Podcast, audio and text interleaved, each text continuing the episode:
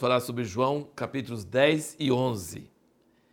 Note aqui que nós estamos colecionando várias expressões de Jesus em, João, quando ele fala que eu sou. Versículo 9 do 10, Jesus diz: Eu sou a porta. E versículo 11, ele diz: Eu sou o bom pastor.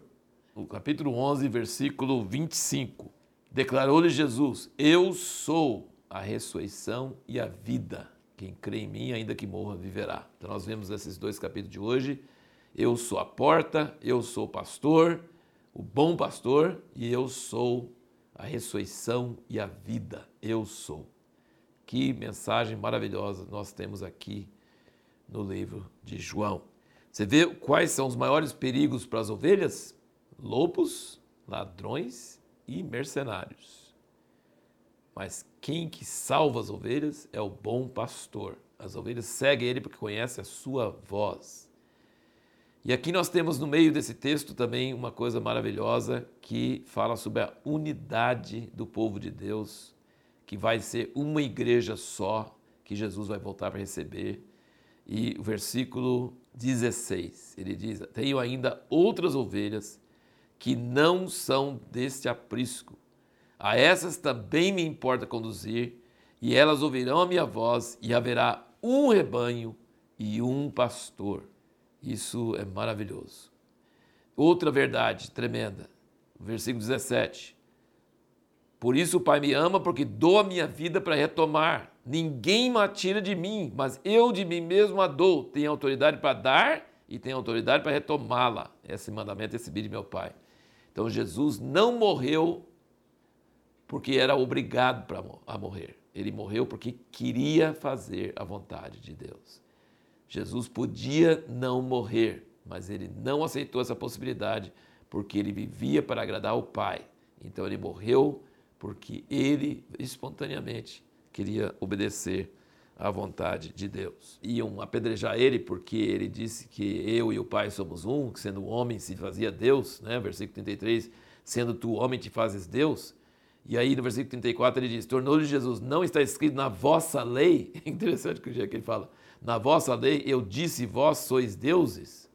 Se a lei chamou deuses aqueles a quem a palavra de Deus foi dirigida, e a escritura não pode ser anulada, aquele a quem o Pai santificou e enviou ao mundo, dizeis vós blasfemos, porque eu disse sou filho de Deus?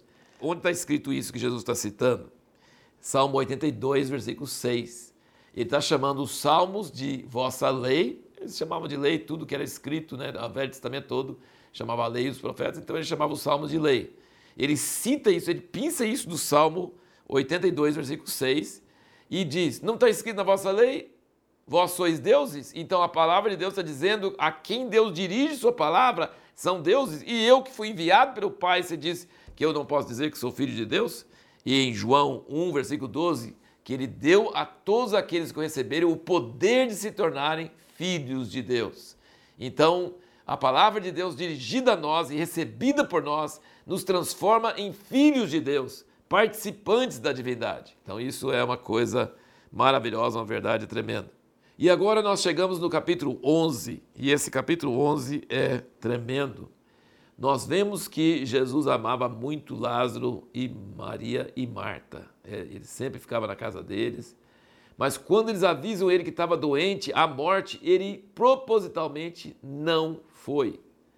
Não foi lá para curar.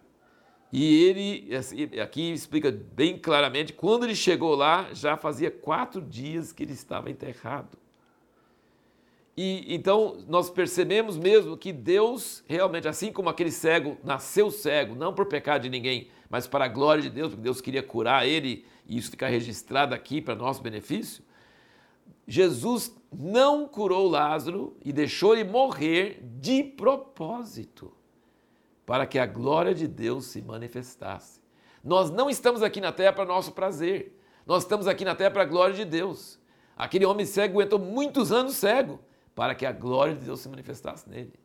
Lázaro morreu e as irmãs dele ficaram terrivelmente traumatizadas com a morte dele, sofreram demais. E as duas falaram com Jesus. Eles ficaram com um pouquinho de mágoa de Jesus. Você demorou vir. Se você tivesse vindo, meu irmão não teria morrido. Marta falou isso para ele separado e depois Maria falou isso com ele. Então Jesus deixou o amigo dele morrer, deixou as, as irmãs ficarem magoadas com ele. Por quê? Porque ele sabia que era a vontade de Deus ressuscitar Lázaro. E a pergunta nossa no último vídeo foi: em que sentido a ressurreição de Lázaro foi diferente de todos os outros milagres? Porque era para ser um sinal público, visível, manifesto, poderoso, sabe? Então era diferente dos outros sinais. Jesus falava com os outros: ó, não conta para ninguém a sua cura, eh, fica escondido. Não, Jesus não queria que fosse sinal, mas aqui ele queria que fosse bem claro, bem forte. E outra coisa que nós notamos aqui, olha no versículo 33 do 11, diz: Jesus, pois, quando a viu chorar, e chorarem também os judeus que com ela vinham, comoveu-se em espírito e perturbou-se. Ele sabia que ia ressuscitar Lázaro. Era um milagre planejado. Deixou ele morrer porque ia ressuscitar ele. Só que não era assim. Eu tenho a força, eu posso fazer qualquer coisa. Não é uma coisa automática. Milagres para Jesus não eram coisas automáticas.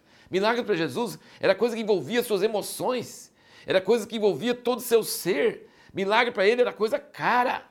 E ele, sabendo, mesmo sabendo que ia ressuscitar Lázaro, ele viu ela chorar, chorar os judeus, ele ficou comovido. Em versículo 34, perguntou: Onde o puseste? Responderam: Jesus, vem ver. Jesus chorou. Ele chorou sabendo que ia ressuscitar ele. Por que, que ele chorou? Comovido pela tristeza deles. E disseram então os judeus, versículo 36, vede como o amava. Versículo 38, Jesus, pois, comovendo-se outra vez. Foi muito forte isso aí. Profundamente, olha aqui. Jesus, pois, comovendo-se outra vez profundamente, foi ao sepulcro. Ele mandou tirar a pedra. E Jesus, levantando os olhos ao céu, versículo 41, disse: Pai, graça te dou porque me ouviste. Eu sabia que sempre ouves, mas por causa da multidão que está em redor, é que assim falei, para que eles creiam que tu me enviaste. E tendo dito isso, clamou em alta voz: Lázaro, vem para fora. Saiu que estivera morto, ligado os pés e as mãos com farsa, seu rosto envolto de um lenço. Disse Jesus: Desligai-o e deixai-o ir.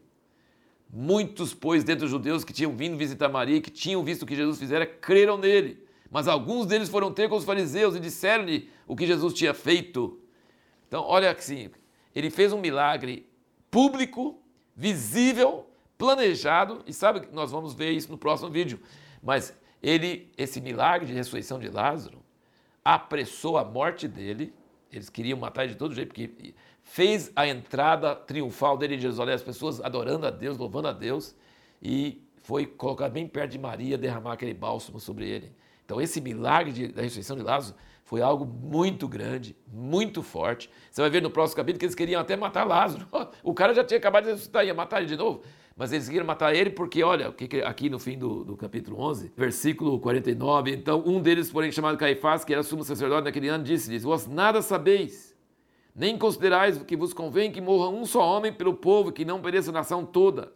Ora, isso não disse ele por si mesmo, mas sendo sumo sacerdote naquele ano, profetizou que Jesus havia de morrer pela nação. Qual nação? Israel.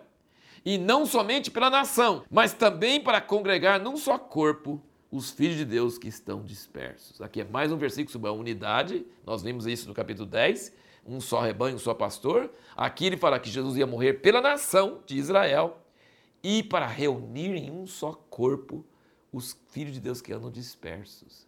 Jesus não morreu por Brasil, por Estados Unidos, por China. Jesus morreu por Israel. A nação de Israel é especial aos olhos de Deus. Ele morreu pela nação, porque ele prometeu a Abraão sobre os filhos dele. Mas nas outras nações, ele tem filhos dispersos. Ele tem muitos filhos dispersos nas outras nações. Ele morreu para a nação de Israel e para reunir em um só corpo nós, brasileiros, americanos, chineses e todos os outros povos, mas não pelas nações, mas pelas pessoas, filhos dispersos dentro das nações, que ele vai reunir em um só corpo junto com Israel e para formar a noiva de Cristo. Agora a pergunta que nós vamos responder no próximo vídeo é como Jesus nos ensina a amar uns aos outros? Em que maneira?